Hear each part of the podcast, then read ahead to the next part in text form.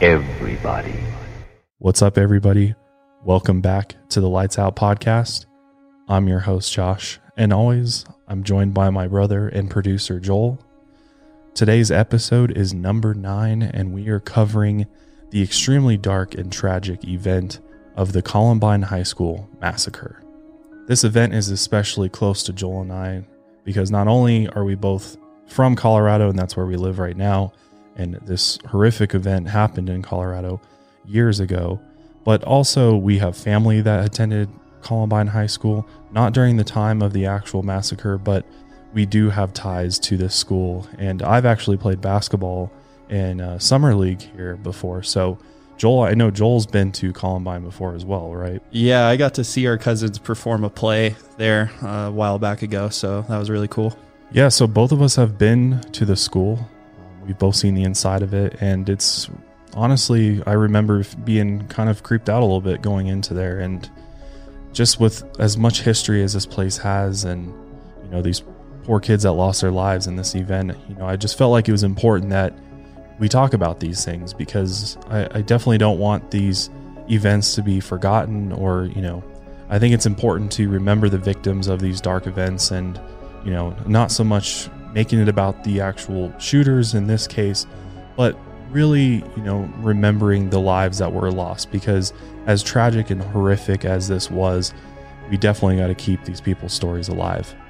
But before we get into this event, I just wanted to say, first of all, a lot of you have been asking if you watch the show on YouTube, you've been wondering what kind of incense I've been burning over here because I really do enjoy my incense. I feel that it really helps with not only just the overall energy in the room, it just really helps me think clearer, I feel like. And I definitely enjoy the smell. And I'm actually burning some patchouli right now, uh, which is one of my favorites. So that is what I'm burning in here. In case you're wondering if uh, you don't know what incense is, um, I'm not just burning a small campfire over here as cool as that would be uh, for lights out, it is definitely just some incense.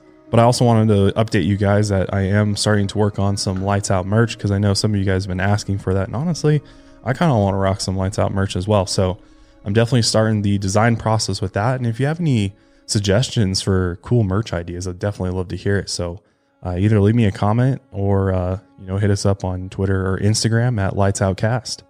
And lastly, I just wanted to thank all you guys for tuning in to the show every week and seeing your guys' feedback is probably one of our favorite things to do every week is you know go through and look at the reviews and just see how much you guys are really enjoying you know joel and i on the show. So we really appreciate that. And you know if you haven't left a comment you know rating or review on itunes uh, or wherever you listen to the show uh, it's definitely appreciated. And i'll have all those links below for you. But without further ado we got a lot to cover today. There is a lot to the columbine high school massacre and quite frankly, I'll be honest, we're not going to even scratch the surface on the amount of information that's out there, uh, especially revolving around Eric Harris and Dylan Klebold. There's so much that we could literally do five episodes probably on this whole event, but we're going to try to compact it and put it all into one episode for you guys.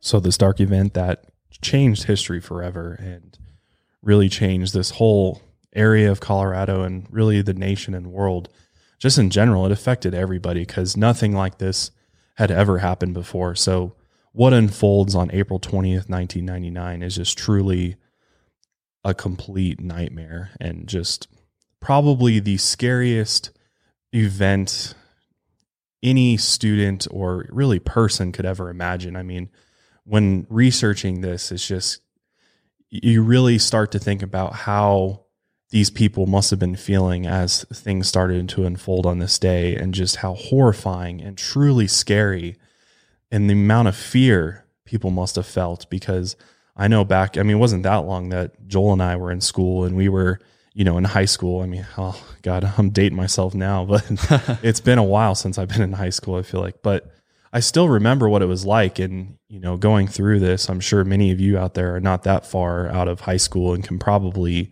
relate to a lot of these people or maybe even had these fears of uh, a shooting like this happening at your school. So, do want to warn you that this is uh, definitely a graphic episode. Um, a lot of a lot of just horrific things that happen during this dark day. But this event began on April 20th, 1999, at 11:10 a.m. Seniors Eric Harris, who was 18 years old at the time, and Dylan Klebold, who was 17 years old, arrived at Columbine High School, and they parked their cars in the student spaces of the parking lot. Now, Columbine High School sits in a part of southeastern unincorporated area of Jefferson County in Colorado. So, for those that aren't familiar with Colorado, it's west of the Denver metro area. And the address itself lists the school in Littleton, Colorado, but it's not technically within the city itself. It's kind of in this weird area. But during this time, the school had nearly 2,000 students. So, it's definitely one of the larger high schools in the Denver metro area, that's for sure. And at this point in the school year, at the end of April, students are, you know, getting near graduation if you're a senior, and the rest of the students are looking forward to summer vacation. And after Eric had arrived in the parking lot, he spotted a fellow student and a former friend of his named Brooks Brown, who happened to be outside for a smoke break. Now, Brooks was surprised that Eric had skipped that morning's classes, as Eric was generally a diligent student. So he went up to him to find out why he had missed the first two hours of school.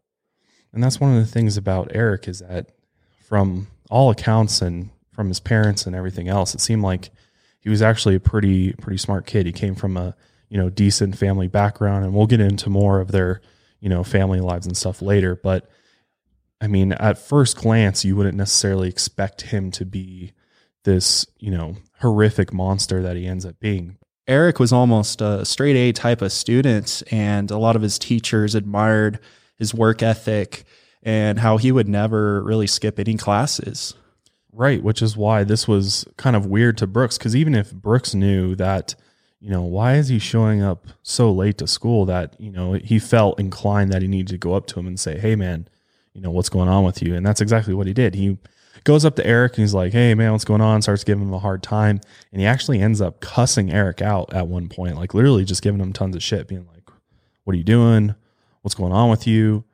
And at this point, Eric is obviously in a totally different mood this day. And he straight up tells Brooks that he needs to get out of school, leave now if you know what's good for you. And I can't remember the exact words that he said to Brooks, but it was something along the lines of, you need to leave now because things are going to get messy or something like that. Brooks was definitely taken back by, you know, you need to get out of here because clearly he's like, okay, what do you mean by that? I don't understand. But he ends up you know, taking his advice and leaves the campus. And obviously, later on, once Brooks finds out what ends up happening that day, he later says, like, I don't understand why Eric didn't just kill me right there. Like, I was giving him shit, I was cussing him out. What what stopped Eric from just shooting him right there? And that's a still a mystery to this day. One of the theories, though, is that Eric didn't want to, you know, make a scene right there in the parking lot because that could have completely foiled the whole plan if he shot and killed Brooks right there. Plus, Brooks and Eric were friends at one point, and they had kind of fallen off over the previous year so. So that could have been part of it too, is that he still felt, some type of friendly connection with him. But Brooks is allegedly the only student that was given any sort of warning before the absolute carnage that's carried out by Eric and Dylan begins. And these nightmarish events end up becoming known as the Columbine Massacre. And to this day, the Columbine Massacre is still one of the deadliest high school shootings in U.S. history. What's crazy, though, is that Eric and Dylan had planned for that day to be something far more destructive, far more lethal than it actually ended up being. And that's saying a lot considering how much destruction and death they caused. Because the original attack plan the two boys devised included diversion, explosives, bombs that would cause mass death and destruction, and the use of guns they had obtained in the preceding months. And they planned their attack out over the prior year, constructing a vast collection of explosives, collecting shotguns, a rifle, a semi automatic handgun, and even determining what they would wear.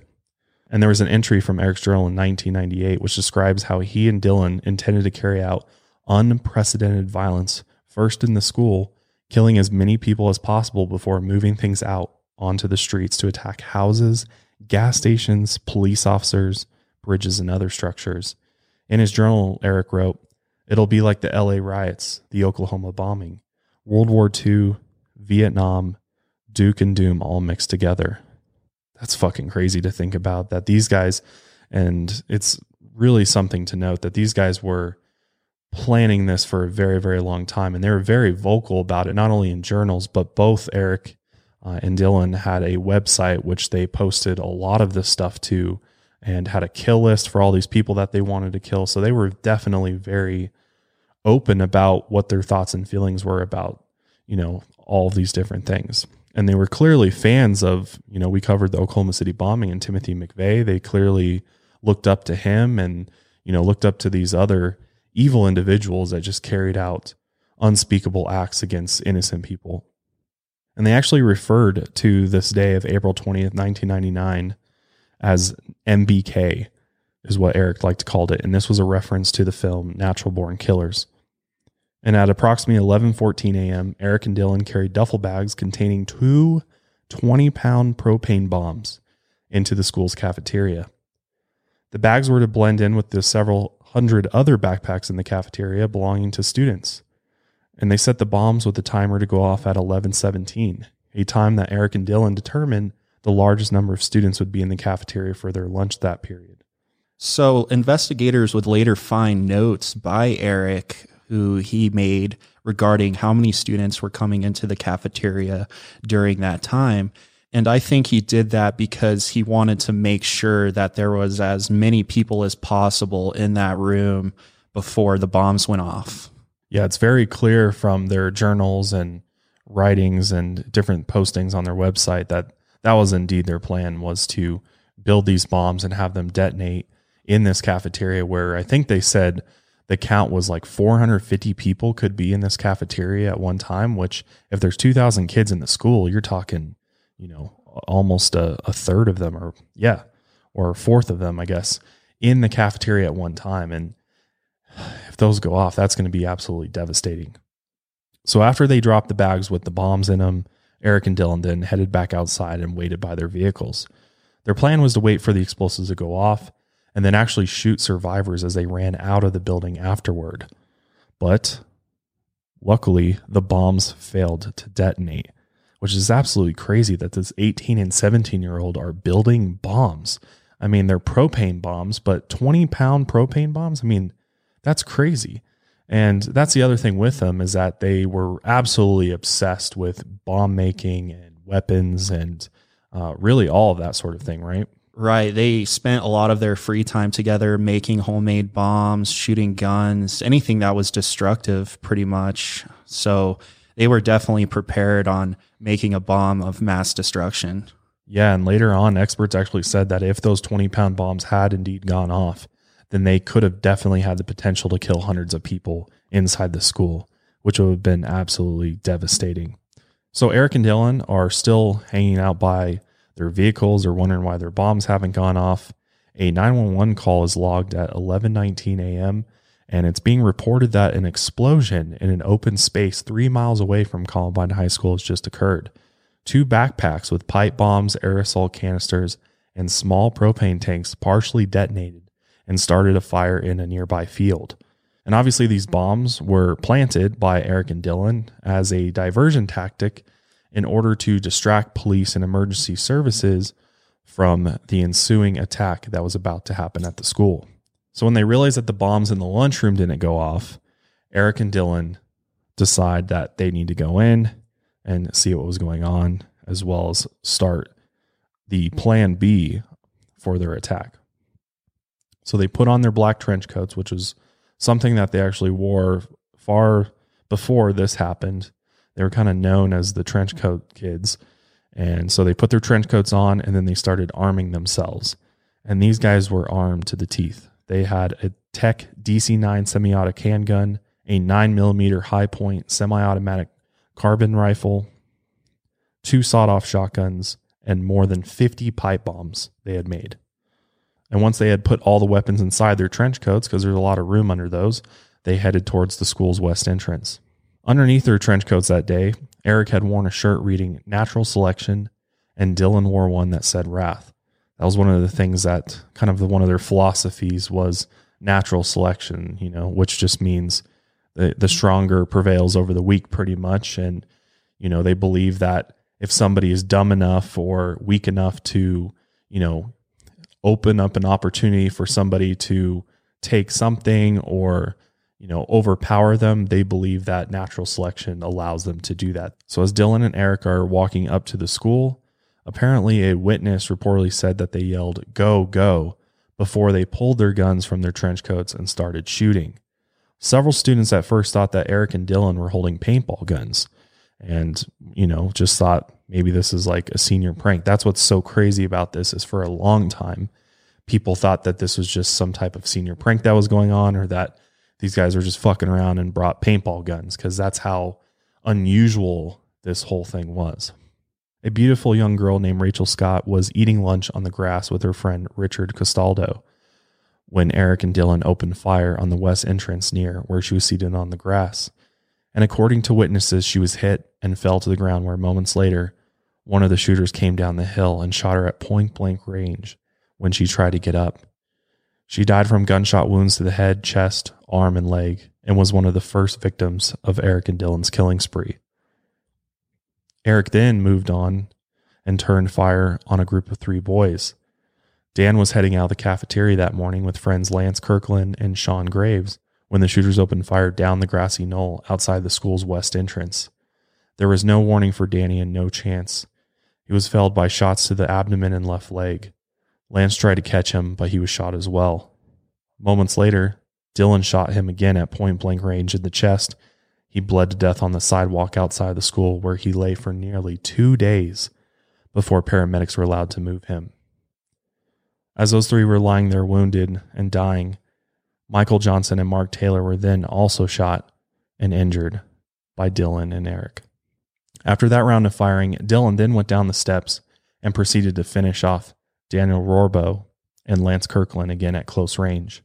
And in a later interview, Lance actually recalled calling for help after he was initially hit, and Dylan actually responded, Sure, I'll help you, before he shot him in the face.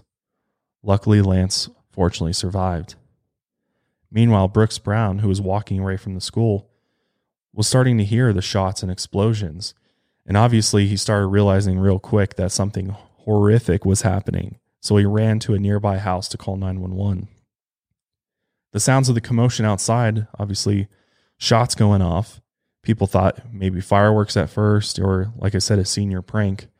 But quickly they realized from the screams of students that something far worse was happening outside, and it caught the attention of teacher Dave Sanders inside the school. Dave went to the cafeteria where he saw students trying to look outside to see what was going on.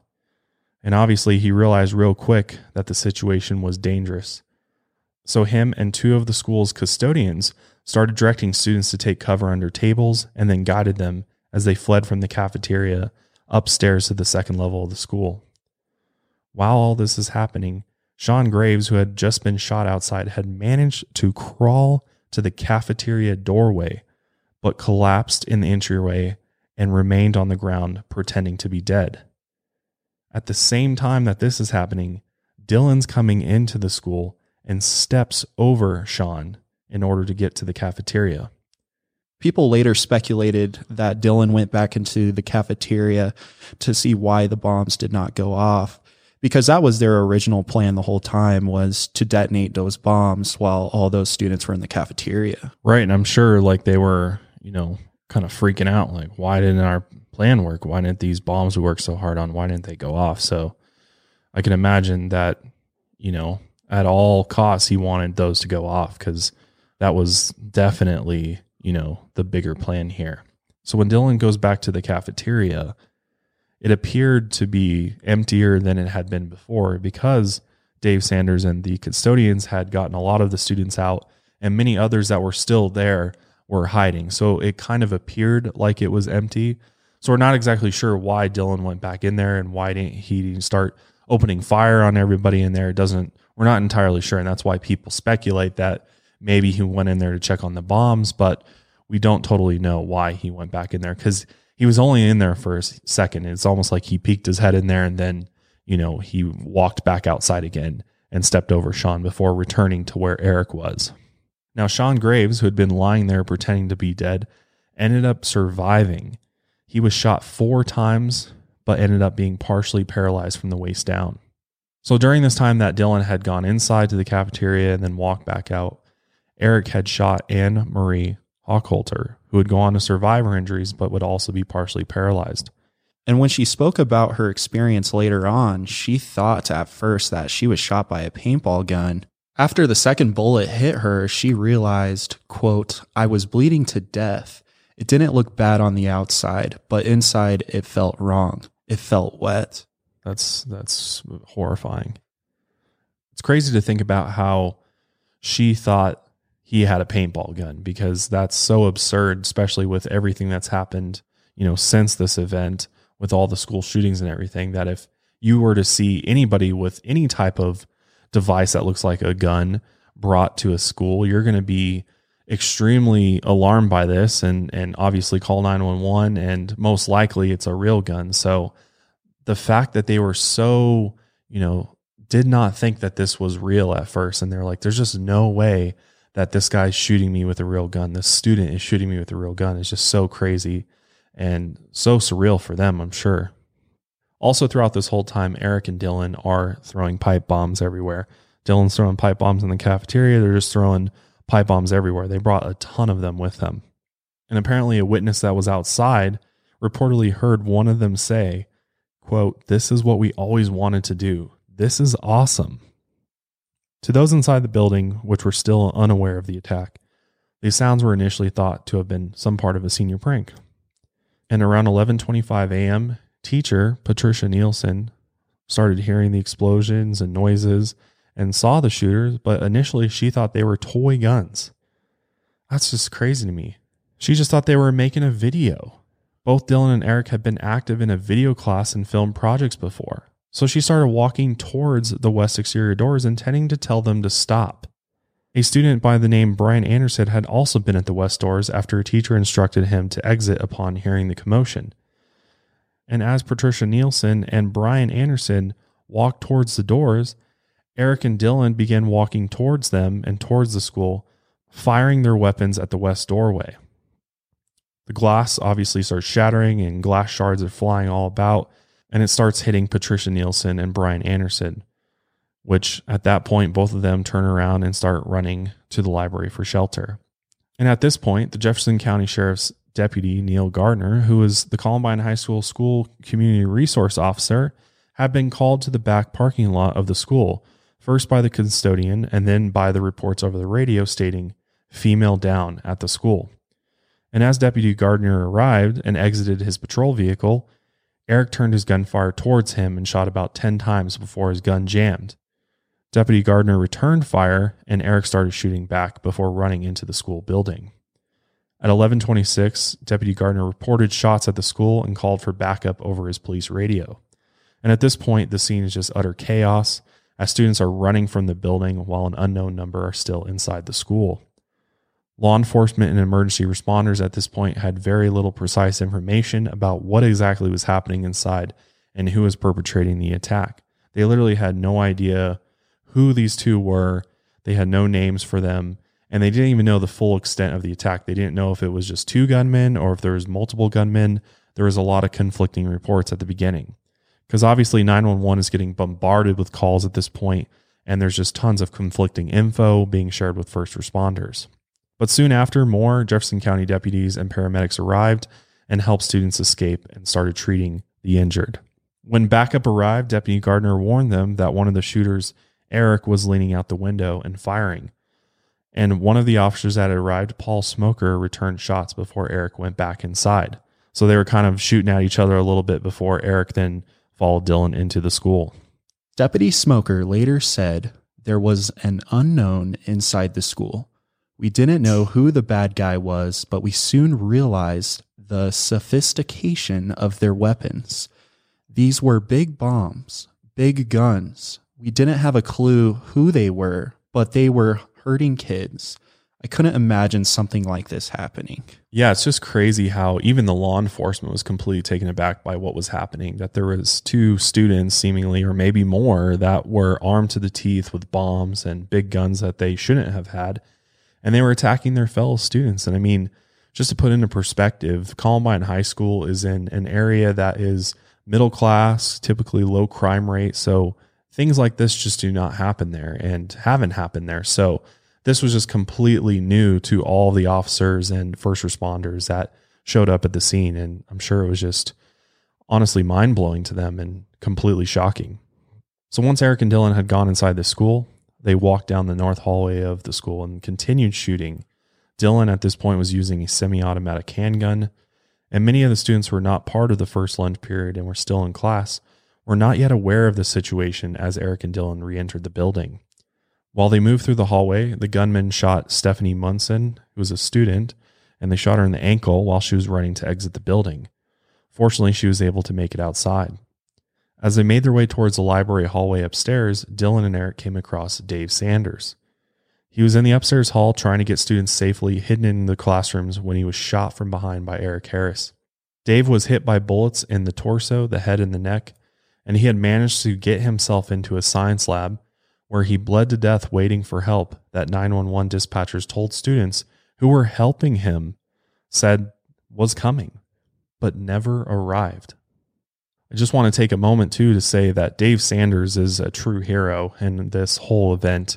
He saved probably, I don't even know, countless lives this day and getting all the students out of the hallways. Like once the shooting started happening, and he knew what was going on pretty pretty straight off the bat, and he worked tirelessly running around the school, getting everybody herded into classrooms and doors shut and locked.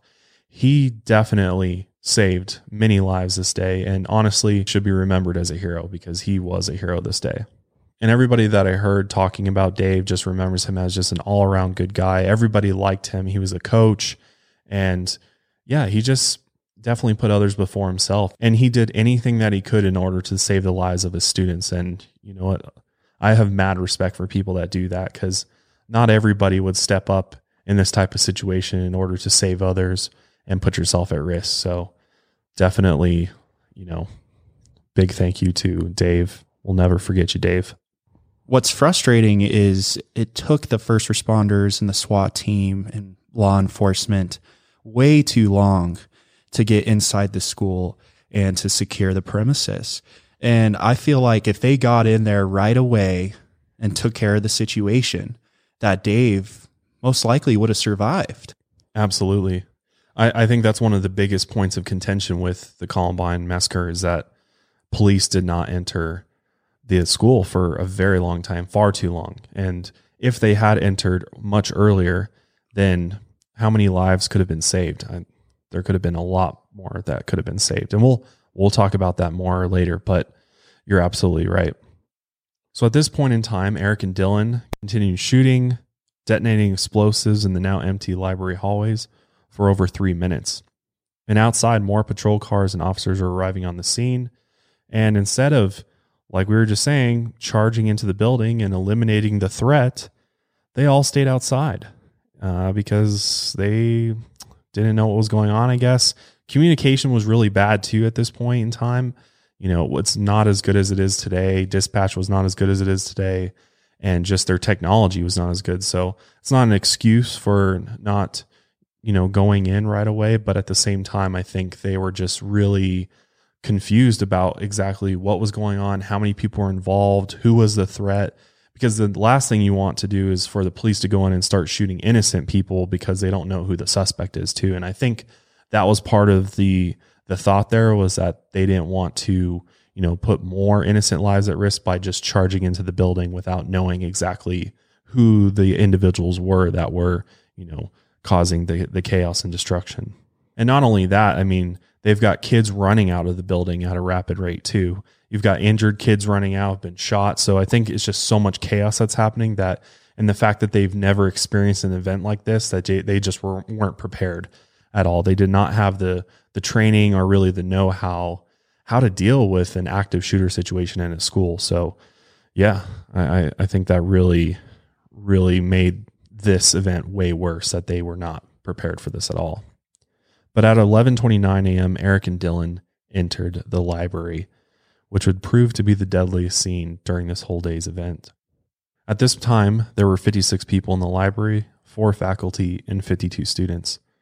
Patricia Nielson, the teacher who we had mentioned earlier, had gone up into the library to seek refuge. And when she had gotten up there, she had instructed the students to hide under the tables And she did as well and then called 911.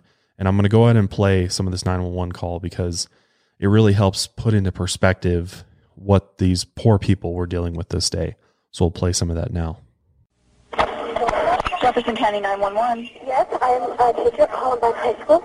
There is a student here with a gun. He has shot out a window. I believe one student shot. Um, um, I've been Columbine High School. I don't know what's in my shoulder. If it was just the last beat or what. Um, Okay, has anybody been injured, ma'am? yes. Okay. Yes. And the school is in a panic. And I'm in the library. I've got students down I under the table, kids. Heads under the table.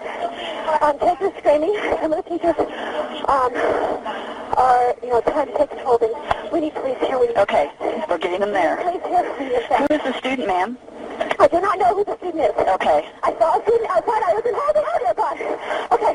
I was on hall duty. I saw a gun. I said, "What's going on out there?" And he said, "Oh, it's probably something different." I said, "It's probably a joke." I said, "Well, I don't think that's a good idea." And I went walking outside. I continued down to see what was going on. He turned the gun straight at us and shot. And my God, the window went out.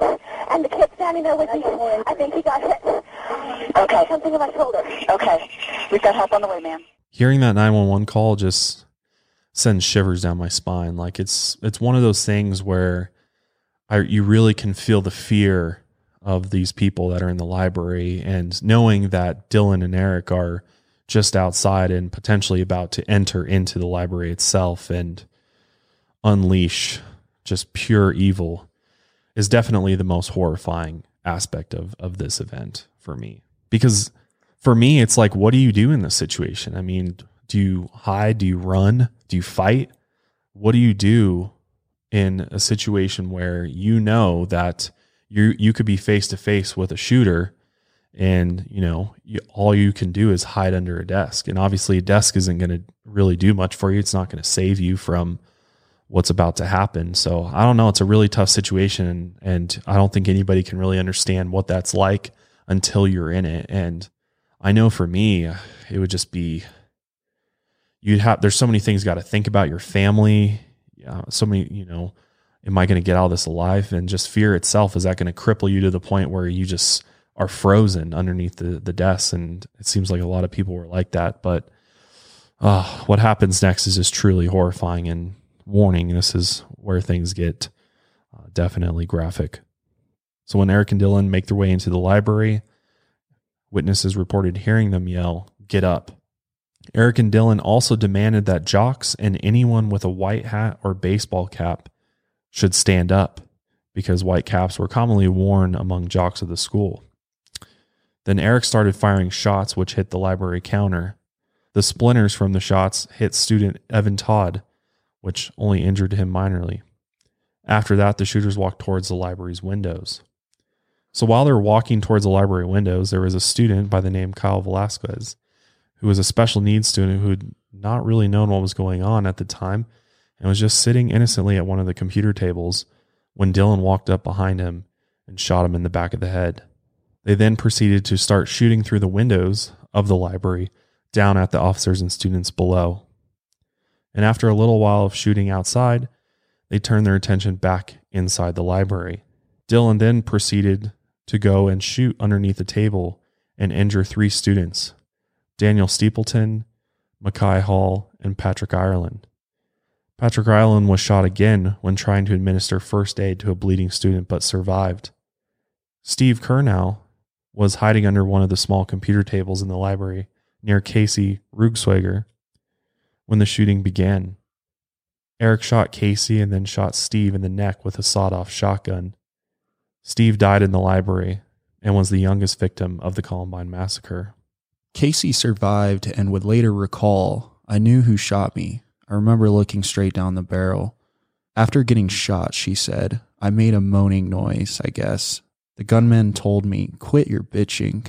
I thought he was going to shoot me again, so I pretended to be dead. Eric then came around the table where Cassie Bernall and another girl were hiding. He slapped the top of the table twice with his left hand and said to the two frightened girls, Peekaboo. He then bent down, pointed his sawed off shotgun under the table, and fired once, shooting Cassie in the right side of the head. She died immediately. And I just wanted to point out that I heard Cassie Bernall's story. I believe it was Cassie Bernall. I'm not entirely positive if it was her parents or not, but her parents spoke at my church uh, years ago, and I remember hearing them tell her story because they believe she was a martyr for Christianity. Because it's rumored that I guess when Eric came over to her, he asked her if she was a Christian. And without hesitation, Cassie said yes. And that's when Eric shot her with his shotgun. Such a tragic, such a tragic story. And I remember hearing it and just thinking, wow. And in that moment, you know, and facing down a barrel that she was just so confident in her faith and stuff. And I thought that was pretty cool that she, you know, was able to find peace in that moment in her last bit of time on earth. It's just absolutely crazy. I'll never forget hearing hearing her story. But I just wanted to point that out. But after he shot Cassie, investigators believe that Eric actually hit himself in the face with the recoil of the gun after the shot, which broke his nose. Because, I mean, it's a sawed off shotgun. So if you've never shot a shotgun before, those actually have some pretty serious recoil to them. And if you've got a sawed off shotgun, you're still going to have that recoil. And, you know, if you're holding it the way that Eric was holding it, uh, kind of under the table in front of his face, it could very well have popped backwards and hit him in the face. With his nose bloodied, he then went over to Bree Pasquale and asked if she wanted to die before deciding not to shoot her because he said, We're going to blow up the school anyway. Next, Dylan and Eric moved to a table where Isaiah Shoels, Matthew Kechter, and Craig Scott hid. Isaiah was a well known athlete and someone whom the shooters had problems with before. And when Dylan saw him hiding beneath the table, he called Eric over. They flanked the table on either side, and then Dylan made a racist comment toward Isaiah and tried to pull him out from under the table. When that failed, Eric opened fire, killing Isaiah. Dylan then shot and killed Matt, and Craig was amazingly left uninjured because he played dead, covered in the blood of his dying friends. And Craig Scott is actually the brother of the first person they killed, Rachel Scott. And Craig Scott ended up surviving and he's uh he's definitely definitely messed up from this. I can't even imagine not only losing your sister, but also being there with right next to your friends as they're shot right next to you and lying in their blood. Uh, that's just like so surreal to me. I can't even imagine what that would be like. How much trauma, you know, he carries with him today. Talking about the day later on, Scott said the shooters were treating it like a game. He recounted, I was lying in their blood and I thought I was going to die. The only thing I could do at the moment was to pray. I asked God to take away all of the fear I was having because I felt like I couldn't breathe. I felt like my heart was going to stop beating. I think that's what most of us would be doing. I mean, what do you even do in that moment? I'm sure he thought he was going to be next. I'm sure he is still surprised to this day that he that he survived this. I'm sure he's got survivor's guilt. Like I can't even imagine carrying that with you for the rest of your life. It's just so horrific. But after attacking that table, Eric then threw an explosive towards where Makai Hall sat, but Makai was able to grab it and throw it away before it exploded. Eric then jumped on the bookcases and started shaking them before shooting at the falling books. Clearly, just they're starting to lose their shit. And I mean, the fact that they're treating this like a game, like I can't, that, what the fuck is wrong with you? It's hard to understand like what's going through these people, you know, Eric and Dylan's minds in these moments. Like, how are they not having any sort of remorse or empathy towards these poor innocent kids that they're just slaughtering in this library? It just is so hard to wrap your head around. And I, I don't know if there's any way to really understand it at all. Dylan then shot a display case before he got to a table where Lauren Townsend, Val Schnurr, and Lisa Kreutz were hiding under. He opened fire, injuring Lisa and Val, and then he fired again as fast as his weapon would shoot, hitting Lauren several times. A few minutes later, Eric then came back around the table and shot beneath it again, hitting Lauren again, but she didn't feel it this time because she was already dead. She died on the floor of the library from multiple bullet and shotgun wounds to the head, chest, and lower body. Eric then walked to a different table and, after looking at the two girls hiding underneath, simply said, pathetic, before moving on. Nicole Nowlen and John Tomlin were underneath the next table Eric went to. Without bending to see who was under the table, Eric opened fire on John and Nicole, injuring them both with a blast from his shotgun. Then Dylan Klebold came around the table and shot John at point blank range in the head, killing him almost instantly. These guys were just fucking. I mean, shotguns are devastating weapons, especially at close range. I mean, if you don't, if you've never seen what a bullet looks like for a shotgun, it's you know not only you know the actual shell itself has a bunch of essentially little BBs, little metal BBs in it, along with the the bullet itself. So the amount of destruction, these things are meant to spread the damage around because they're not meant to be shot at human beings. They're meant for hunting birds and things like that. So I can't even imagine. Just it's hard to wrap your head around being shot point blank in the head or seeing that. It's just so fucking horrifying. Eric then came up behind Kelly Fleming and killed her before shooting Jeanna Park, who ended up surviving. After reloading, Eric and Dylan moved on to yet another table, and hiding beneath this table was John Savage. John was very lucky that he actually knew Dylan and they were somewhat of friends at one point. So when Dylan asked who it was and he said it was John Savage, after identifying himself, John asked Dylan what he was doing. Dylan responded, Oh, just killing people. John then asked if Dylan was going to kill him, and Dylan said no, warning him to leave the library, which he did. Which he's very lucky that Dylan knew who he was and they had some sort of relationship at one point because I think otherwise he definitely would have been killed that day. And when Dylan told John that he, he should get up and leave the library, at first John thought he was just playing around and that the moment he stood up, he was just going to get fired upon. So he continued to just sit there and look at Dylan like, Are you serious? And Dylan kept telling him, Get up, get out, get out.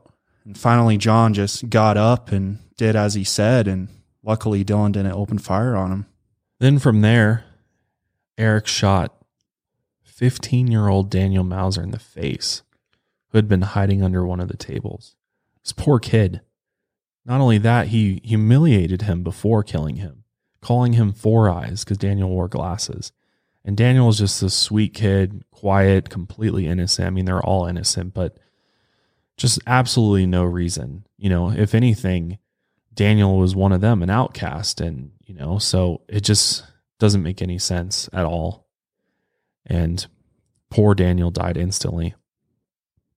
Then both of the gunmen fired under a table where they wounded Jennifer Doyle, Austin Eubanks, and killed Corey DePooter. Corey was hiding under the table near the windows with his best friend Steven and surviving victim Jennifer when Eric and Dylan first entered the library. While his friend Austin watched, Dylan aimed his semi automatic at Corey and pulled the trigger, killing him almost instantly. Corey was the last person murdered by Eric and Dylan, and he passed away at 11:35 a.m. After this, Eric threw another explosive in the library, and the shooters actually ended up taunting Evan Todd, who had been hit by the splinters at the very beginning when Eric first fired into the library, and basically just fucking with him, being like, "We're gonna kill you," you know, just acting like they're gonna shoot him, but they ended up not shooting him. And then Dylan and Eric talked to each other about leaving the library, but before they did, Dylan shot back into the room, hitting a television. He then threw a chair onto the counter under which Patricia Nielson was hiding, and then the two left the library together at 11:36. At that point, they had killed 10 people, injured 12 others there in just over 7 minutes. Once those still in the library had determined that the shooters had left the library, they began exiting through the emergency exit towards the patrol vehicles. But some remained in the library and hid. Lisa stayed because her injuries made it so she was unable to move, and Patrick remained in the library unconscious due to his wounds. And still, at this point in time, police had still not entered the building. So from the library, Eric and Dylan then went to the science hallway. But they didn't attempt to go into any of the classrooms with people inside. Instead, they just looked through the windows. And when they did shoot, it was into empty rooms. It's very weird. It's like, I'm surprised that they didn't try to like continue their rampage by going into the classrooms. I mean, thank God they didn't break into the classrooms with other students.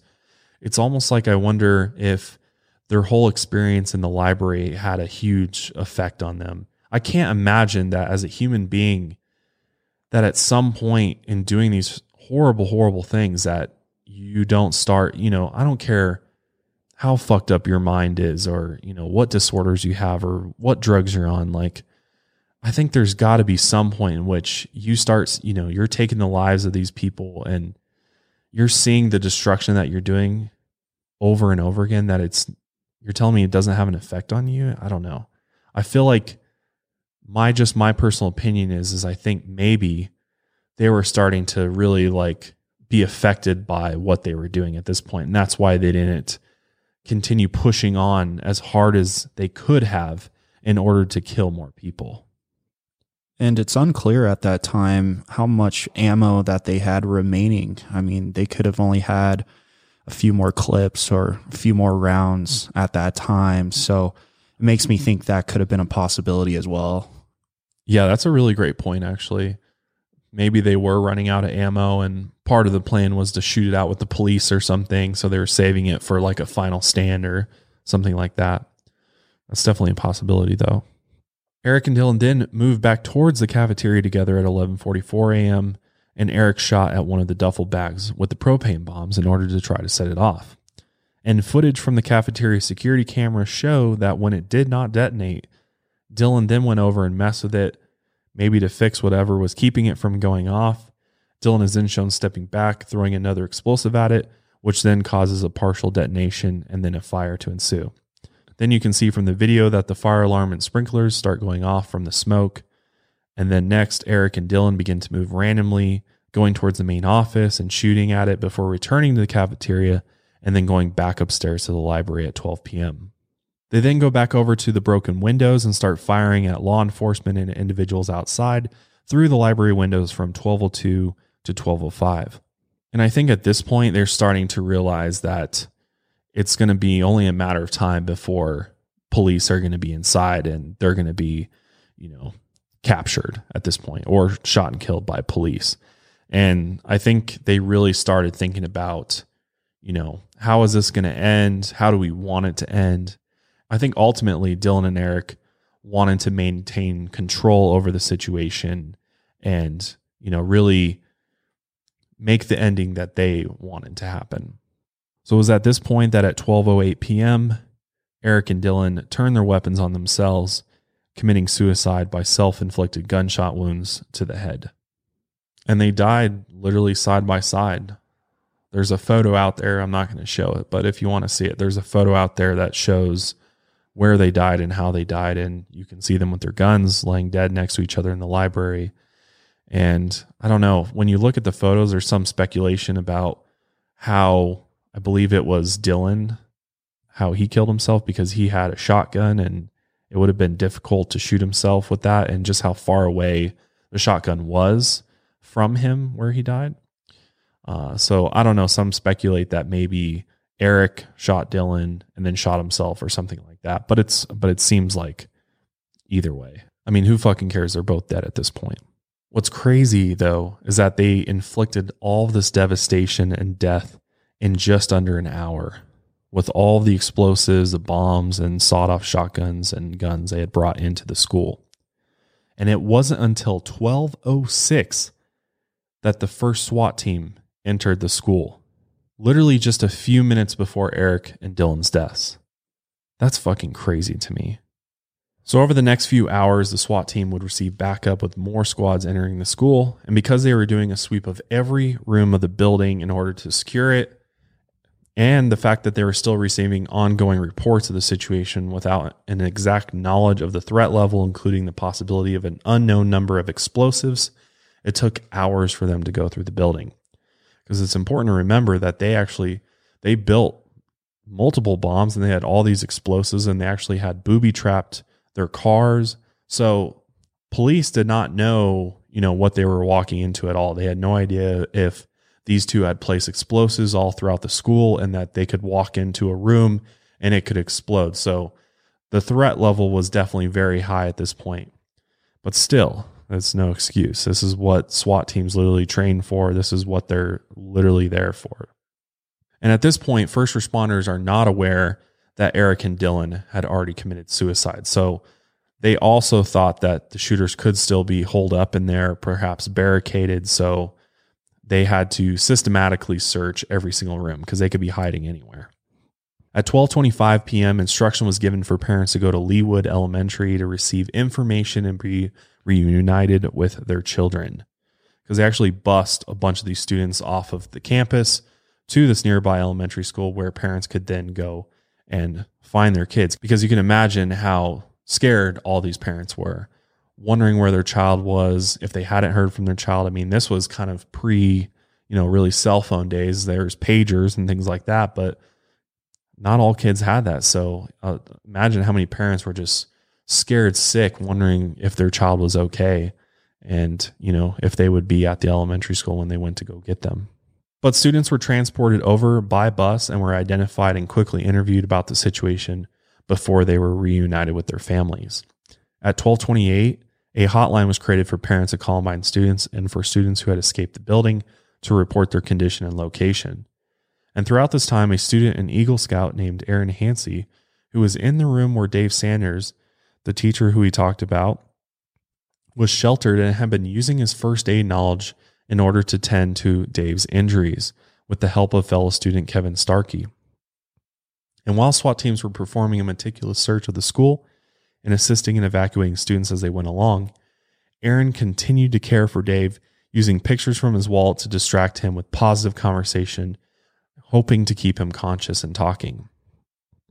Hero, too. I mean, talk about rising to the occasion. I mean, not only that, you know, instead of getting himself safely out of the building, he stayed by Dave's side in order to try and and help him and save his life potentially.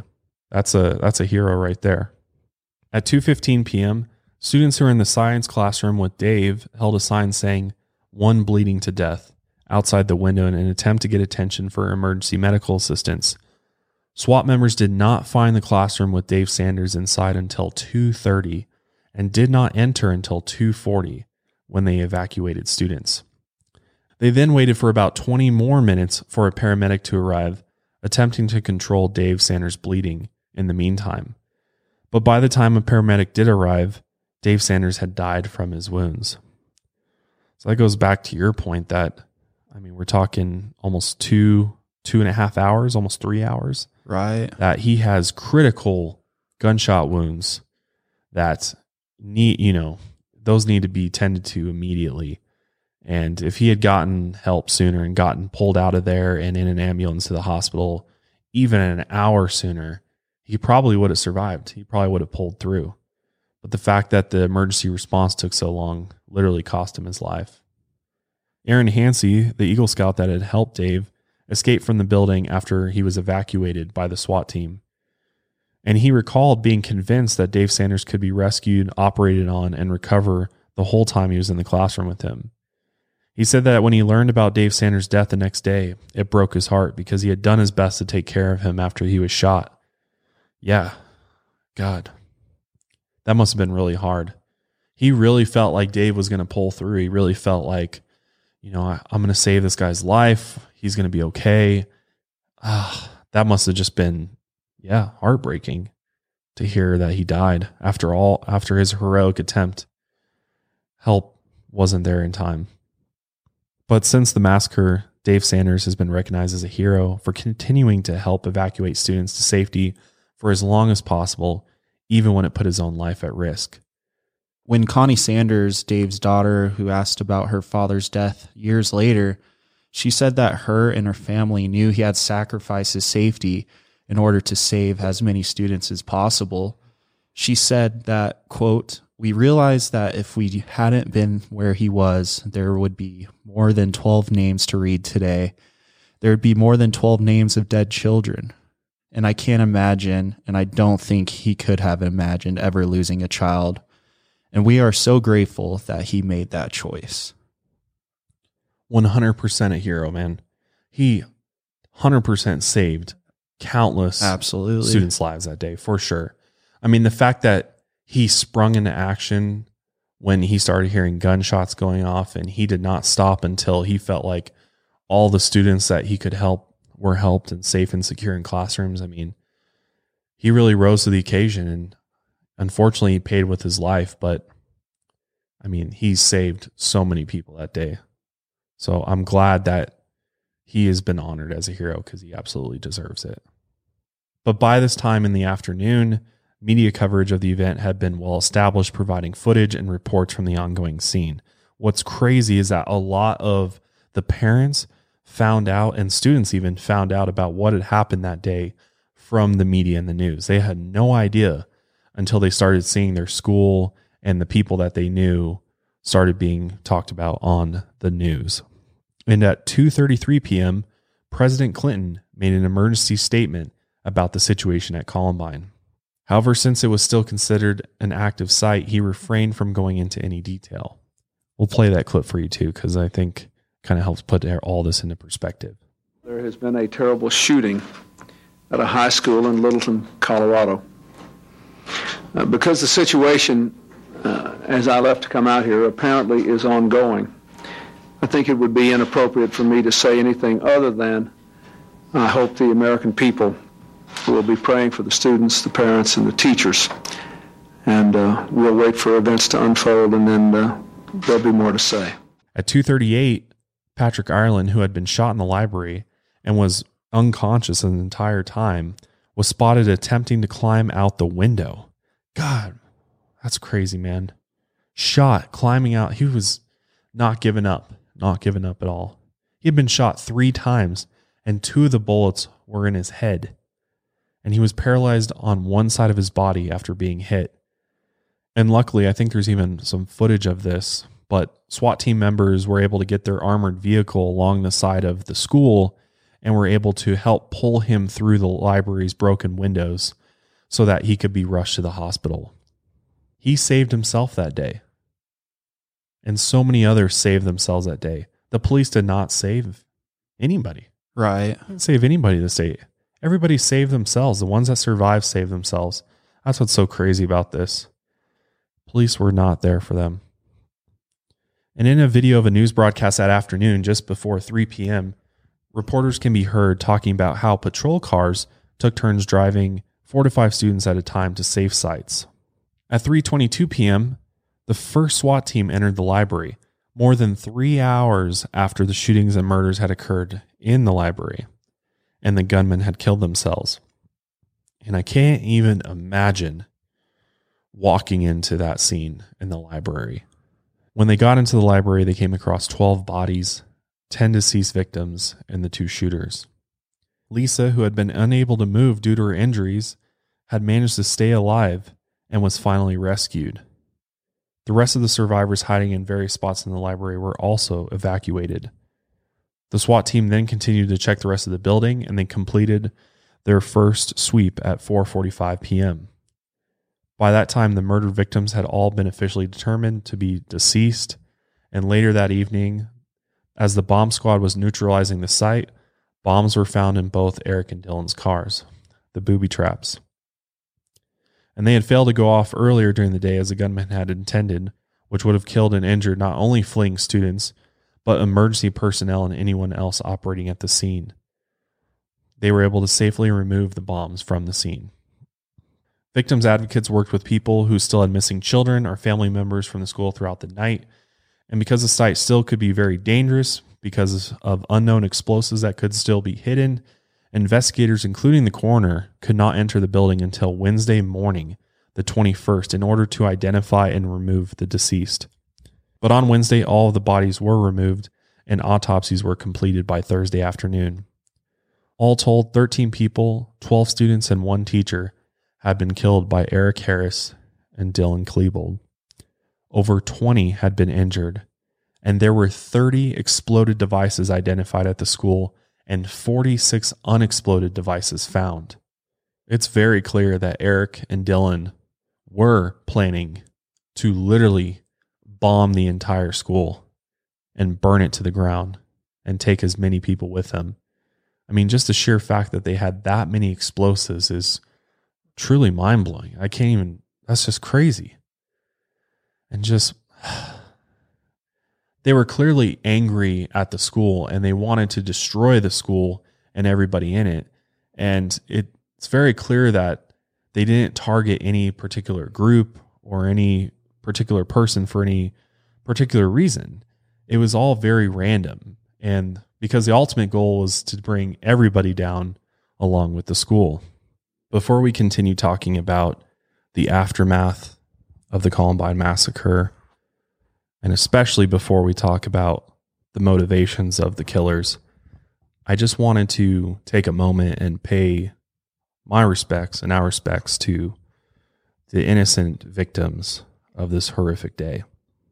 At the end of this tragic event, the 13 individuals that died were Cassie Bernall, who was 17 years old, Steven Curnow, who was 14 years old, Corey DePooter, who was 17 years old, Kelly Fleming, who was 16 years old, Matthew Kechter, who was 16 years old, Daniel Mauser, who was 15, Daniel Rohrbough, who was 15, William Dave Sanders, who was 47, Rachel Scott, who was 17, Isaiah Shoels, who was 18, John Tomlin, who was 16, Lauren Townsend, who was 18, and Kyle Velasquez, who was 16. Just wanted to give a moment of silence for them. Because these poor kids and this poor teacher did not deserve any of this. I just want to make it clear that when I cover these dark events that I am by no means intending to give the gunmen or the shooters or the perpetrators any sort of fame or awareness or attempt to try to carry on their legacy by any means. I purely do this for the victims so that they are never forgotten and that this event is never forgotten because this is an event that changed history and will always be remembered. But moving forward, let's talk a little bit about the motivations for this massacre and the warning signs. During the day of the massacre, law enforcement had gone to Eric's home once he had been identified as a shooter, where they found and neutralized explosives and gathered evidence. Since then, investigators and journalists have used the materials taken from Eric and also the Dylan household, as well as interviews with fellow students who knew the two, to try and find a reason behind the killings as well as possible signs of the boys' intentions leading up to the massacre. Among these articles were journals written by both boys and videos, which came to be known as the basement tapes. Only a few researchers and investigators have seen the tapes, which the Jefferson County Police Department kept under close wraps and eventually proved to be deleted in 2011. They view the erasure of the tapes to be a preventive measure so that they could not become manuals for copycats or fuel potentially dangerous obsessions with the killers. The destruction of evidence distressed many people, including researchers who believed it could help gain insight on the mentalities of school shooters and other perpetrators of such violence. The information gleaned from the boys' writings, which are often referenced, and the moments of home videos that have been reported on demonstrate that they exhibited grandiose notions of being godlike and above others. Eric exhibited particularly strong sentiments of superiority and hatred towards the world. At times, he expressed explicitly racist hatred, and other times it was directed very broadly. In one journal entry, he wrote, Hate, I am full of hate, and I love it. The boys have been thought to have been obsessed with Nazism, especially Eric. People say they drew swastikas, and Eric even wrote an essay about the Nazi regime. While the essay was not condoning it, he did strangely note that they had a strong family values. This was further emphasized when people noted that the day of the attack, April 20th, was also Hitler's day of birth. Eric also repeatedly spoke of wanting to further natural selection, demonstrating that he viewed others to be inept and unworthy. Dylan's writing, on the other hand, exhibited signs of depression, self loathing, and suicidal thoughts. And while both boys had issues with anger, Dylan was especially known for outbursts, even at times swearing at his teachers. Eric's private AOL website has drawn extensive attention as it housed a blog in which Eric voiced many angry and violent intentions, as well as indications that he had been building bombs. Online, Eric and Dylan used the nicknames Reb and Vodka, sometimes referred to just as V. Although the site had gone relatively unnoticed for a while, Eric at one point made a death threat against classmate Brooks Brown on his website that caused the Brown family to bring it to the Jefferson County Police's attention during one of several reports they filed against Eric regarding ongoing harassment. Because of the reference to bomb making on the website, police drafted an affidavit in order to obtain a search warrant, but did not pursue it by taking it to the courts after deciding their case was not strong enough without a direct witness. The site was later taken down, although it is unclear if Eric took it down or the host provider did it. And despite the conflict with the Brown family, Brooks and Eric had reportedly resolved their issues, which may be why Eric let him leave the school grounds before he began his attack. Evidence of the existence of the unpursued affidavit would not go public until 2001. This would later be seen as a major missed opportunity for preventative intervention, which obviously caused many to critique the way in which law enforcement handled the Browns reports. Because, come on. Look at his website. They drew up an affidavit for a search warrant, but they did not pursue it. Why? Because they didn't have a direct witness. They could have thwarted this entire attack if they had just executed the search warrant because what would they have found? Probably some guns, probably some bombs, probably some materials. They could have foiled this entire attack had they carried out this search warrant, but they decided it wasn't important enough because they didn't have proof. Yeah, it was like they didn't take it seriously whatsoever, although there were many red flags. And it kind of goes back to that, what we are saying earlier, how no one would ever expect something like this to happen. Still, to me, from my point of view,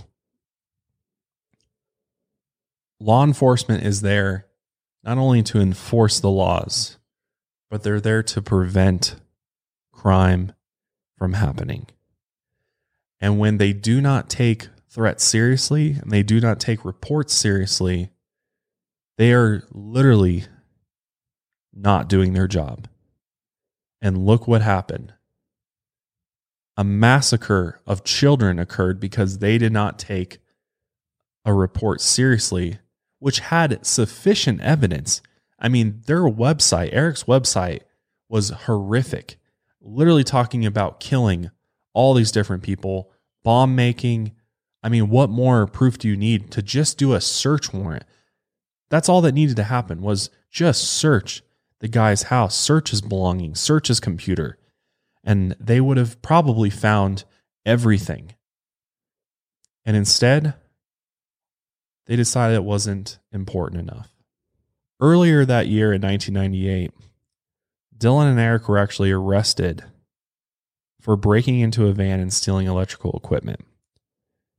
And they, they I believe they got felony charges for this. And the only thing they got was a slap on the wrist a diversion course, mandatory diversion course meant to keep juveniles from committing future crimes. And if this is not a show of white privilege, I do not know what is. Because you got to be telling me that if this had been two black individuals that they would have ended up in jail. Yet Eric and Dylan slap on the wrist. Go to a class. Imagine if they had put these guys away. Even sent them to, you know, juvenile detention for for a while. Maybe it would have changed things.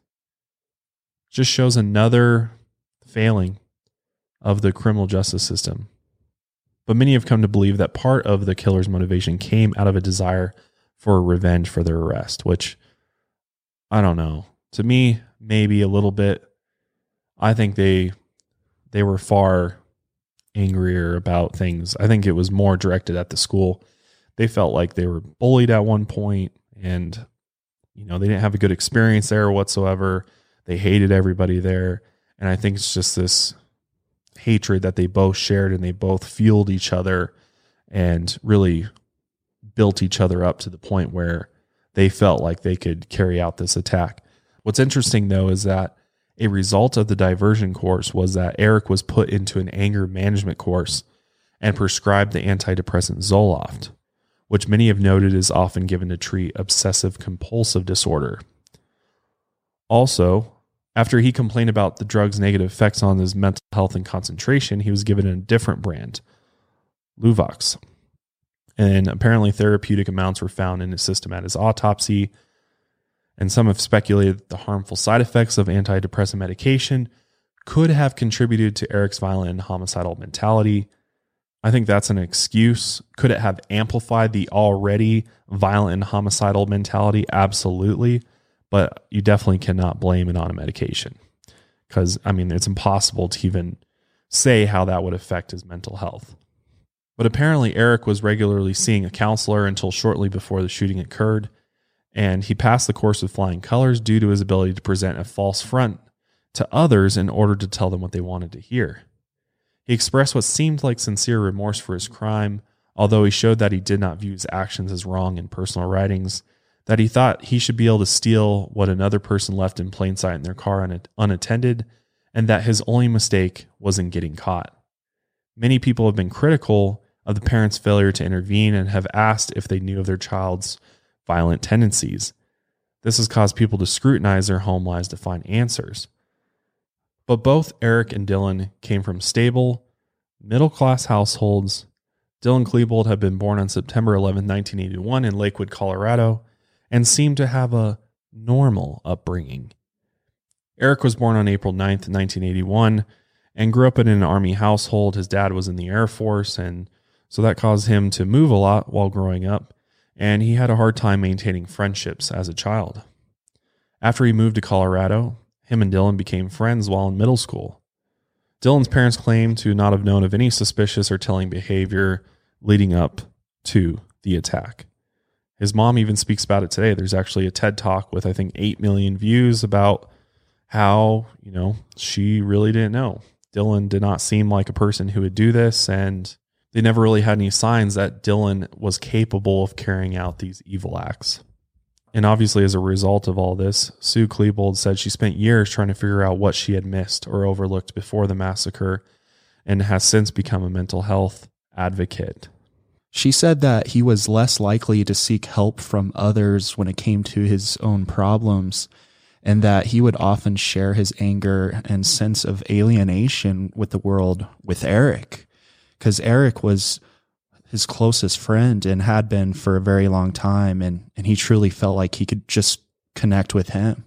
Which I totally get, and I, I I understand that it's hard to move around. Like from Eric's perspective, I understand it's hard to make friends at new schools and I don't, I don't know. I don't think I've ever shared this, but I, I went to like 13 different schools growing up and I was not even in a military family. So, yeah, you know, we, we both did, man. Yeah, I was gonna, yeah, Lots you too. schools. We've sure. both been in this situation of, you know, going to a new school and not knowing anybody there and feeling alienated and like an outsider and, you know, going through all those feelings and I mean, I, I, I won't lie. I went through feelings of anger and rage at times, like just so angry with my situation and, you know, the situation my parents had put us in. And so I, I understand it from that perspective, but I think that was just sort of the foundation for these, you know, violent tendencies. And I, I think that it was really when the two came together and they realized that they both shared this anger and hatred. And obviously, you know, there's some bullying there and they don't really have any other friends besides each other that I guess they would sort of, you know, only confide in each other and, you know, sort of pump each other up, like I said earlier. Like they just continue to pump each other up. And, you know, the fact that they were into the same things and all of it was violent and, you know, getting into Nazism and all of that. I think it's just a culmination of different things which led them to the point of where ultimately they're both suicidal. They ultimately both took their own lives. So uh, clearly they were on the same page with that. So I, I think it's kind of like this perfect storm of just all these things that really played into how this all went down. But personally, I believe the parents do carry some of the blame here because, you know, you could be a good parent, you can say you're a good family, but if you don't have a good read on your kid and you don't really know what's going on with them or they're just lying straight to your face every day, you're doing something wrong because as a parent, in my opinion, you should be able to talk to your child and have open and honest conversation and your children should feel comfortable enough to come to you with anything and with any sort of feelings and not hide that from you. And from what I gather about Dylan's family is that they were kind of this more free-spirited pacifist approach to parenting where they kind of were hands off and kind of just let Dylan figure things out. And Dylan was able to manipulate them and realize that, you know, he could create this illusion that he's this good kid and, you know, nice around your parents. But then when your parents aren't looking, you're, you could be doing the most evil shit and they would never know. And to me, it really seems like that was the case with Dylan, especially. But then with Eric, you know, with the military family and stuff, you know, he made sure that he stayed up to those standards with his dad and got good grades and all of that. But behind the scenes, both of them are two faced and both of them are totally living this double life where they're these fucking super villains and they're fucked up, crazy, you know, fantasy world that they're living in that unfortunately became a reality. But I don't know. I, I think it's really hard. And I think obviously there's probably some mental illness there. And it's, I don't know, it's not normal whatsoever to be making bombs or, you know, conducting fake, you know, mock scenarios of shooting students and carrying out these evil acts.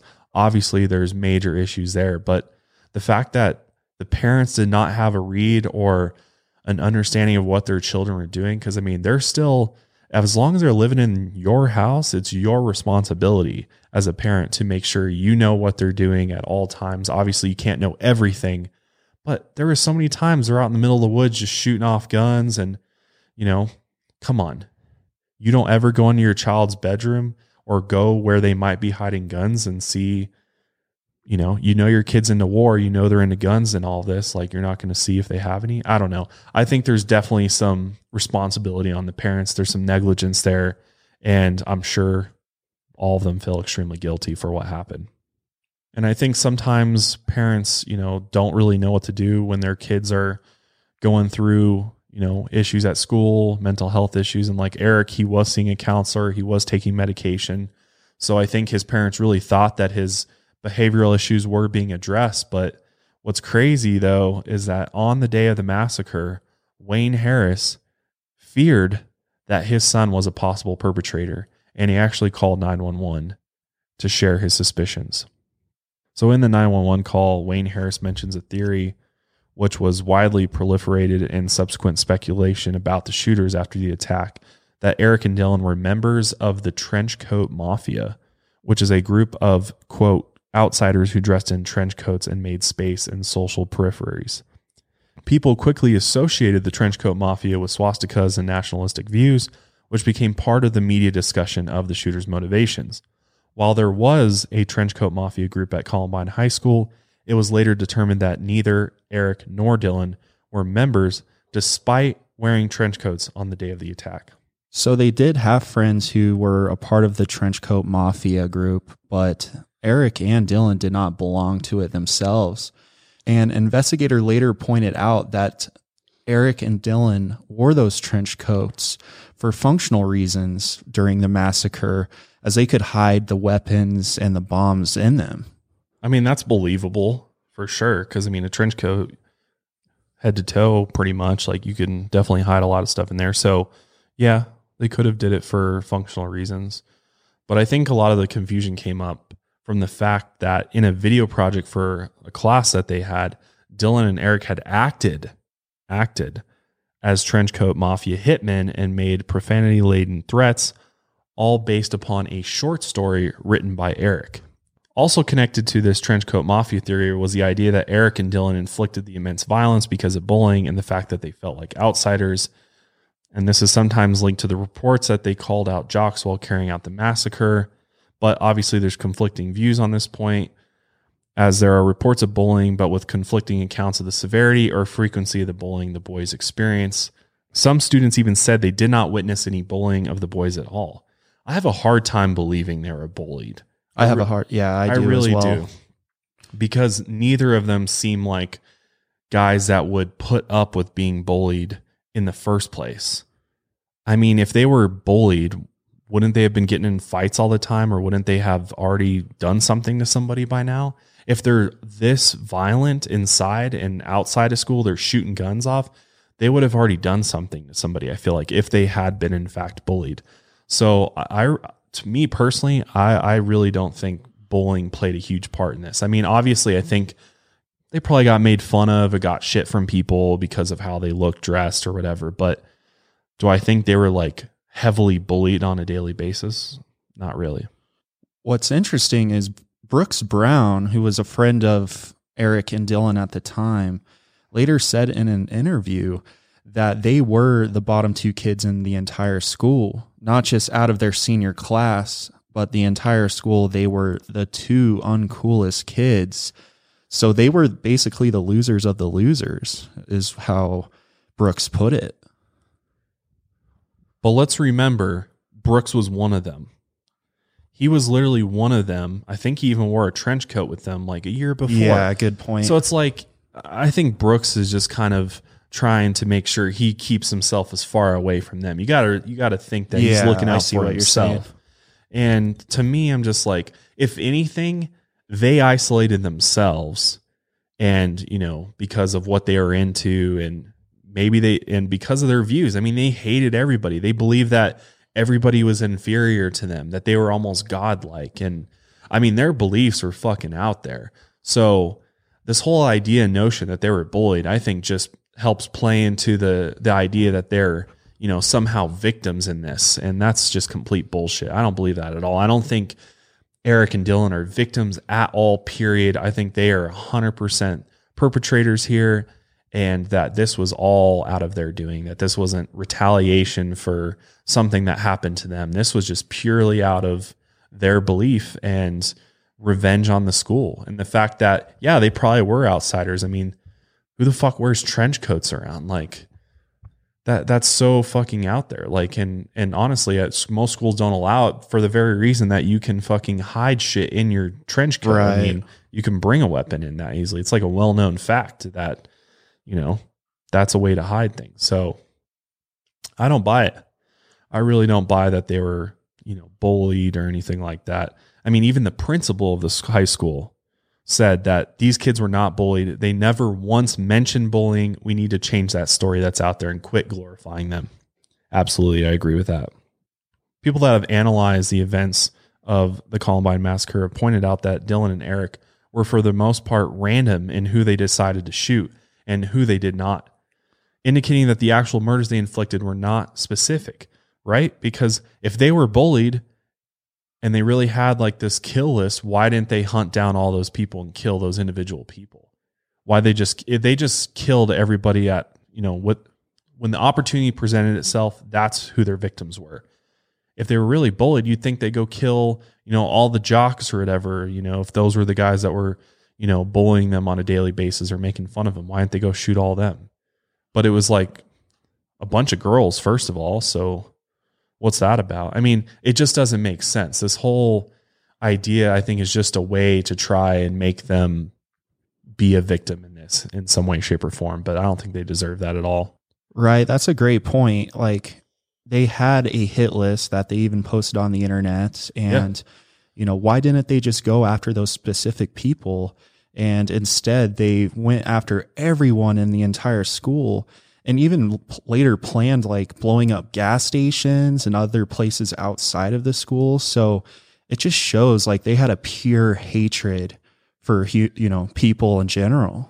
Yeah. I mean, I think their ideas were much larger than that. And clearly, like I mentioned at the beginning of this, they looked up to people that were shared similar beliefs as Hitler, you know, Timothy McVeigh from Oklahoma City bombing, all these people that are kind of like, fuck the world and, you know, and we're the superior race, we're the superior people here, everybody else is dumb.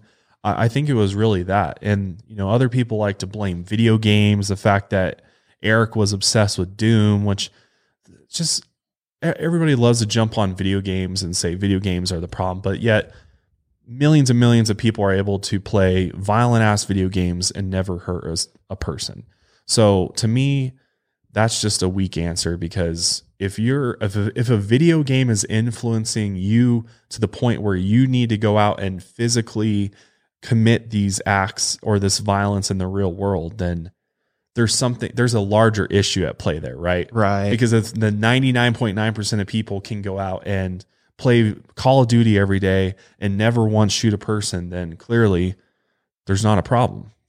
But if you are that person that goes out and tries to enact Call of Duty in real life, then there's probably something bigger going on inside your brain. You know, there's probably some type of disorder or something else that is influencing that decision, you know, or you're just that one off person that decides that that's a good idea.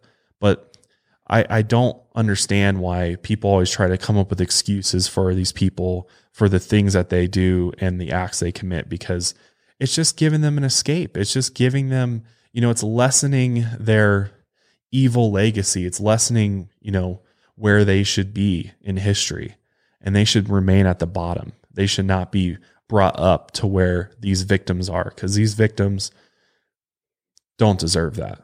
They don't. And the families don't deserve that. So stop. Right. Just anybody that's going to try to argue that, like, it doesn't work. It just doesn't work. I think to me, based on Eric's journal entries and everything we gathered, is the biggest motivation for them was that they wanted to leave a legacy of devastation and that no one and nothing else should be blamed besides the shooters themselves. Not the families, not the school, not violent video games, which makes a lot of sense to me. It's clear that all this extreme anger, they wanted to be known. They wanted to be known in history. They specifically carried this out because they knew that if they pull off this elaborate plan, which they got half of their plan, you know, the this could have been way worse than it was. And thank God it did not go the way that they wanted it to go. But they were hoping they wanted to go down and be like this, these martyrs for whatever crazy beliefs they were they had and and be remembered in history as, you know, the Columbine shooters and, you know, go down in history like all these other evil people like Hitler and, you know, all these other people that commit these heinous acts throughout, you know, the course of civilization. And that that's what they did it for. And and that's what I believe is that they wanted to be remembered as these evil, evil people that fucking did this horrific massacre. And that's that's it. And they just got themselves to that point where that was the most important thing to them in their life. They didn't care about anything else. Right. And it makes me think that they were trying to be like Timothy McVeigh in the Oklahoma City bombing. And Mhm. like you said, thank God those bombs did not go off because the destruction from that would have been way more worse than what actually happened. But they did have an opportunity when those bombs did not go off in the cafeteria to say, you know what, we're not going to do this. They could have just picked up those duffel bags, brought, took them back to the car, and said, no, we're done. But they continued to go in there with those firearms and just shoot up the whole place when they didn't have to do that the whole time. Right. They were going to go down no matter what. That was, they knew it. They knew they were going to kill themselves that day. They were going to go down and take as many people with them. That was their plan. And thank God it didn't go completely in their favor because could have been way, way worse. I mean, again, so many people were affected this over the entire periods of their lives and 13 innocent individuals lost their lives. So I'm not trying to minimize that at all because that is still way too many people, innocent people that lost their lives. But moving on, two men, Mark Manes and Philip Duran, were later prosecuted and sent to prison for acquiring firearms for Eric and Dylan in the months before the massacre because obviously they were underage. So, how the hell they get firearms? Someone got them for them. Philip Duran knew Dylan and Eric from working with them at Blackjack Pizza and then introduced them to Mark Manes. A third individual who bought guns for them, Robin Anderson, was not charged in exchange for her help with the investigations following the event. All three denied having any knowledge of what Eric and Dylan had been intending with those weapons. I have a hard time believing that too. I do too. I really do. Because, first of all, sawed off shotguns, I believe, are illegal to own. Yes, they are. You cannot have a sawed off shotgun. So they're helping them ob- obtain illegal weapons, first of all. And two, really? Like one of the weapons they had is not, yeah, it's a hard weapon to get a hold of. Uh, it's rare to come by. And so the fact that they had the weapons that they did to me makes me believe that they probably had some inkling of what they were going to do. What they just say target practice? Really? Just get them a fucking nor like a 22 yeah. regular Right. hunting rifle or anything like that. But the fact that they got them literal, you know, guns built to kill people, I don't know. I question that a lot. But the biggest issue that came out of Columbine was the hesitation of law enforcement to go into the school and eliminate the threat far earlier. And so, in a report issued by Governor Bill Owens in May 2001 and built around findings from the Columbine Review Commission, one of the main recommendations was that law enforcement policy and training should emphasize that the highest priority of law enforcement officers after arriving at the scene of a crisis is to stop any ongoing assault. All law enforcement officers who may be first responders at a crisis and all school resource officers should be trained in concepts and skills of rapid emergency deployment, whether or not assigned as members of standing or reserve special weapons and tactics teams or SWAT teams, which to me should have been in place in the first place. It makes absolute what's the point of having a school resource officer at the school at all times if they are not going to go seek out an active shooter in a school, especially if it's a student shooting. Makes no sense whatsoever to me. And I can't believe how law enforcement were just standing out in the parking lot while they were hearing gunshots and bombs going off inside the school, seeing kids running out in complete panic, like bleeding and all sorts of crazy stuff. I mean, I, I just it just doesn't make any sense to me. Uh, it doesn't make sense to me either because I mean, clearly, the likeliness was that it was students that were shooting in there, and you're telling me that as a law enforcement officer with a lot more experience, training, probably far more accurate with a weapon, that your first instinct is not to charge in there and take out the shooters that are literally slaughtering children inside.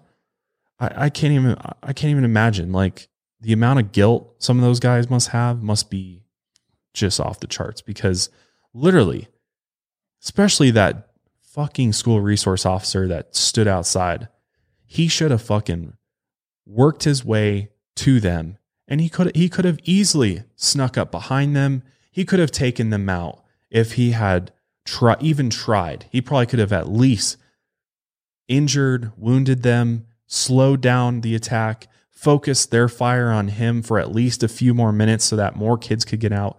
The fact that he did not do everything he could have done in order to save lives that day to me just what are you doing?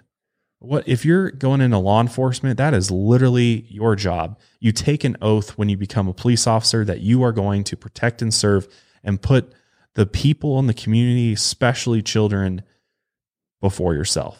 You let that's why you wear a bulletproof vest. That's why you carry a gun is so that you can respond to somebody actively shooting. That's the only reason you carry that.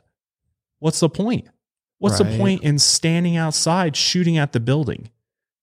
That makes no sense to me. It really doesn't. And then the, when the SWAT team gets there, you're telling me a bunch of SWAT guys who are probably military trained couldn't have immediately gone in there and just slowly started working their way to the library when they knew they were up in the library.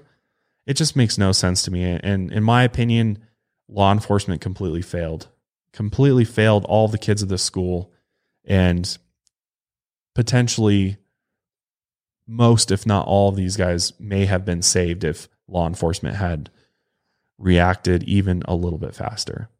I, I completely agree. I don't know if it was fear or selfishness for that school corrections officer or the law enforcement that were standing out in the parking lot to not take immediate action on the situation.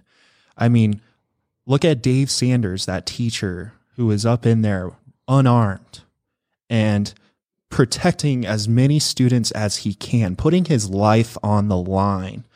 And that's just what's super frustrating with law enforcement is if they did get there get in there right away and did what Dave Sanders did, they probably would have saved so many lives. A hundred percent. Because if you look even at clips of the two, of Eric and Dylan, this might be a completely different story if law enforcement had engaged them in some way. And don't tell me that there wasn't some type of less lethal, you know, if you're worried about shooting students, there's other ways to attack. Tear gas, I mean any other fucking stun grenades. I mean there's so many different tools that they they had or should have had in order to at least divert the shooter's attentions to them so that they had to respond to that as opposed to just walking freely through the school just shooting at will. No threats. Nobody trying to take them down. No fear the entire time. They were not met with any sort of force at all. It just it blows my mind. Because to me i mean if you're in law enforcement and you're not going to run towards danger you're not going to try to save somebody's life then what the hell are you doing? Why are you a police officer why Right. why so you can write speeding tickets drive a little car with lights on it wee wee wee wee come on Yeah, so true. What's the real fucking purpose of this? It's to save lives in these types of situations. And when cops do not step up to the occasion, there's a major problem, you know? And if you're scared, then you should not be a cop. You cannot be, especially in this situation. If it's kids, you hear kids screaming. I, I know for me that I would be fucking, I would be running in there because you know what? If if that's what I signed up to do, I'm gonna fucking do that because people are relying, and this is what 99% of the survivors' families feel too. It's not just me saying this. This is like the general consensus out there is that law enforcement failed the children and students and teachers of Columbine High School on April 20th, 1999, 100%. And even today, with all the school shootings we've had since then, they continue to fail and continue to not do what is required to save lives. But after all this was over, an earlier memorial carried some controversy with it when crosses were erected in the nearby Clement Park in memory of the deceased victims, and there were 15, including two for Eric and Dylan. What the fuck? Who thought that was a good idea? The two crosses were taken down because families obviously felt like this glorified the perpetrators. Duh. yeah, I would feel the same The way. hell? The old school library was taken down and replaced with a new library in 1995 to obviously get rid of the scene that had happened there, and it was renamed to the Hope Library. In September of 2007, a permanent memorial was dedicated in Clement Park, an oval structure with red stone with an outer wall called the Ring of Healing and a smaller interior circle called the Ring of Remembrance. The inner wall has messages from the 13 victims' families. What's cool is that Patrick Ireland, one of the victims of the massacre, went on to be valedictorian of the class of 2000. And many of the survivors have gone on to help others who have experienced trauma or to advocate for policy to help prevent events like this. For example, Missy Mendo and Heather Martin, both students at Columbine at the time of the attack, helped run the Rebels Project, a nonprofit organization that Martin co founded after the 2012 Aurora Theater shooting. The organization supports victims of mass trauma. Tom Mauser, father of Daniel Mauser, was killed during the massacre, has fought for gun control measures, including Amendment 22, which Colorado passed in 2000, which prohibits the purchase of guns from private sellers without background checks. He has also been vocal in advocating for the red flag law, which allows judges to take guns from people who the judge deems to be at high risk of inflicting harm on themselves or others. The parents of Rachel Scott, the first victim, started the nonprofit Rachel's Challenge, which seeks to prevent violence, bullying, and suicide through presentations and programming offered both at schools and places of work. An annual Columbine Day of Service is also recognized on April 20th when individuals serve their community through positive actions. In 2019, Jason Glass, the superintendent of Jefferson County Public Schools, proposed that Columbine High School be torn down and rebuilt nearby the existing site, but not directly on it. They named the mascot would remain the same and the Hope Library would be preserved. He argued that it would keep away the hundreds of people who seek to go to the school out of curiosity or fascination with the Columbine massacre, including a group of obsessed individuals from around the world who refer to themselves as Columbiners, which a few years back, I don't I don't remember the exact date, there was a woman named Sol Pais who was going to go shoot up Columbine. And the problem is that this unfortunately did inspire a lot of shooters and potential school shooters to basically copy what Eric and Dylan did. So I totally am for tearing down the school and starting fresh. I'm surprised that they did not do that after this because after such a horrific event, I can't even imagine being a student going back into that school. I know, right? I don't get it. Like, why? It only makes sense to give everybody a fresh start. How can you expect people to work there and go to school where this horrific tragedy happened? I wouldn't want to go to school there after that. Can you imagine how how scary that would be and just how you'd have those thoughts there of people, you know, of what had happened there if everything is exactly the same except for the library got changed? The hell there were still people killed all over the place there, outside, in the school. It wasn't just the library. So, and that and that way we can kill this whole kind of dark legacy that it carries and kill this fucking crazy group that's online that still glorifies that day and, and Eric and Dylan. But with all that being said, we'll go ahead and wrap up today's episode there definitely let us know what you guys think about all this. I know it was a lot and we just barely scratched the surface on most of this.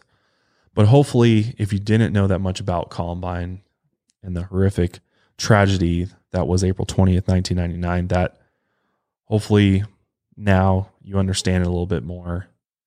And as always, we want to remember the victims of that day above everything else. They deserve to be remembered. But thanks again for listening to this episode of the Lights Out Podcast. If you enjoyed it, definitely subscribe on YouTube, Spotify, iTunes. We'd really appreciate it. But until next time, lights out, everybody.